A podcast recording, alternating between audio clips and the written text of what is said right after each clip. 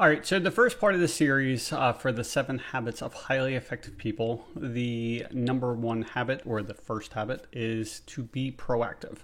So, in this definition that they're using, it's not proactive like, you know, before something happens, you do something, you know, before it, uh, if it's supposed to snow, like getting the gas for the snowblower. It doesn't mean that. It's actually having the control over your actions, emotions, and reactions.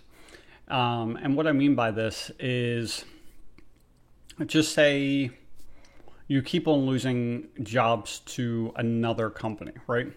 The easy way is to blame that other company and accuse them of, you know, bad mouthing you or dropping the prices or whatever it may be. Or you can decide to accept that they are winning your customers for whatever reason. Maybe their pricing's better, but that could be they're not trying to undercut you. Maybe it's because their overhead is less than you. Maybe they're able to turn around the jobs quicker. So if you factor in being like a five day job and you need to make $1,000 a day, so basically $5,000, but they can turn it around in two or three days because they either have more staff or they're just more efficient or whatever it may be. So you can accept to realize that they may just be a better company. You can also accept and realize that maybe they have a better sales process. You know, maybe it's taking you multiple days to get out to there while they're able to get out to the job immediately. Or maybe they have people in the office so that way they have better communication. Or maybe they're just a better salesperson in gen- general. So, this again is to be proactive it's to stop putting the blame on other people and realizing that you have control over the situation. You have control over your actions, emotions, and reactions to whatever's going on in your life. A good example is if you ever heard the uh, story of Viktor Frankl. Um, so he was a uh, Jewish uh, psychologist back when um, you know, he was locked in the concentration camps and things like that.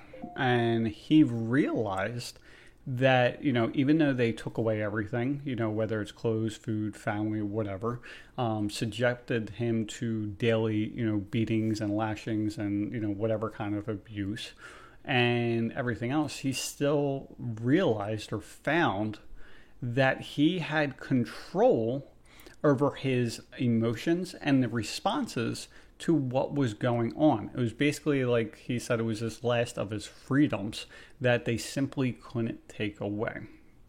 Um, and this is super important in your business because running a business, it's super tough. Like there's constant things going on. You know, things could be going well for a little while, but then like, you know, basically it starts raining. So there's these little issues that come up and then they typically seem to happen like issue after issue after issue and the next thing you know something blows up in your face and um, you know it what ends up transpiring is a direct reflection of how you handle that situation because it could be something small that happens and instead of putting the blame on someone else and letting these things keep building and building and building you can realize that if you have just say an issue with your employee that it may not just be the issue with the employee, but it may be an issue of how you are working with that employee. Maybe you're just a shitty boss and you're flipping out, or you're not treating them with respect or having them buy into the company. And instead, you know, and what happens because of that is they're showing up late, they're not doing the work that they should be, they're not as efficient as they should be. You know, things that should take an hour are taking like three hours just because they don't care. And again, instead of you know putting the blame on that employee, it's you have to look back and see what you could be doing differently. You know, I just came across this situation myself. It's the reason why I'm rereading this book, um, along with other leadership books. Is I realized that I am not doing a good enough job as an owner you know, I always put on these channels that I am looking to grow a business that doesn't require any really interaction from myself. The problem with that thinking right now for me is I don't have someone to take the place of it. You know, you don't have I don't have the CEO or basically the cheerleader to basically motivate everyone within this business. So instead of you know, having someone to motivate the other people and basically a captain to steer the ship. I was trying to be more offhanded, and it's like running a ship without a captain. Like it just doesn't work. Can it get? Can it still sail? Yeah. Is it going to get to where it's supposed to be? No. Um, at the end of the you know end of this trip, are you still going to have a lot of the sailors and everything else? No, they're going to be pissed off, and because you took way too long and everything else, like there's a good chance they might be dead.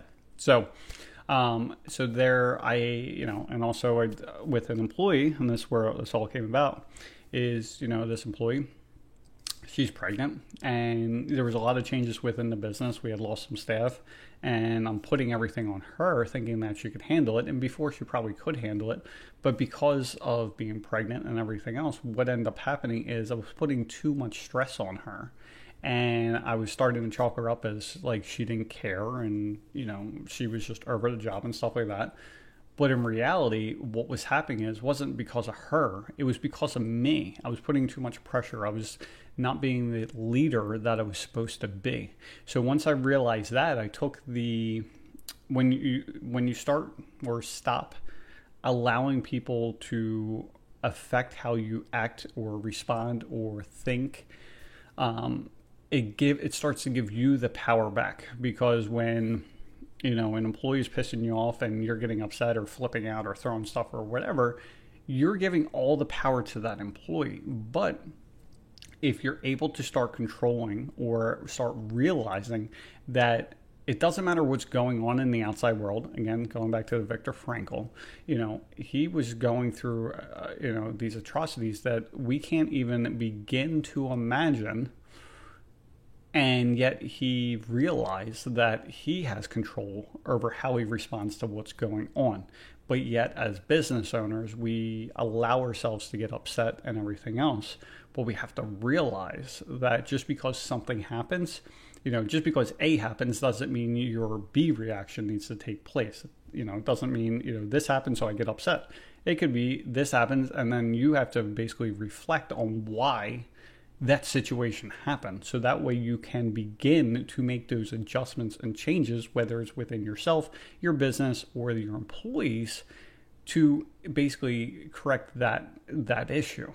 So again, this is part one. Um, it's super important because again, when you stop putting the blame on other people, instead realize that you can, you know, control your response and your actions um, from this these different situations. That's where you give yourself the power back, and that's where you can start to make the change to improve yourself and your business. And because of that, you can live a much better life, not just for yourself, but for your family as well, and also for your employees. So anyway, hope you like this. Stay tuned. The next video is going to be on principle number two for the uh, you know seven habits of highly effective people. Um, again, it's a super great book. If you have not listened to it or read it, I would definitely suggest doing that. It is dry in some parts, but like any book, um, to get through the you know the different gems, it's it's worth the journey. So anyway, hope you have an awesome day. Talk to you soon. Bye.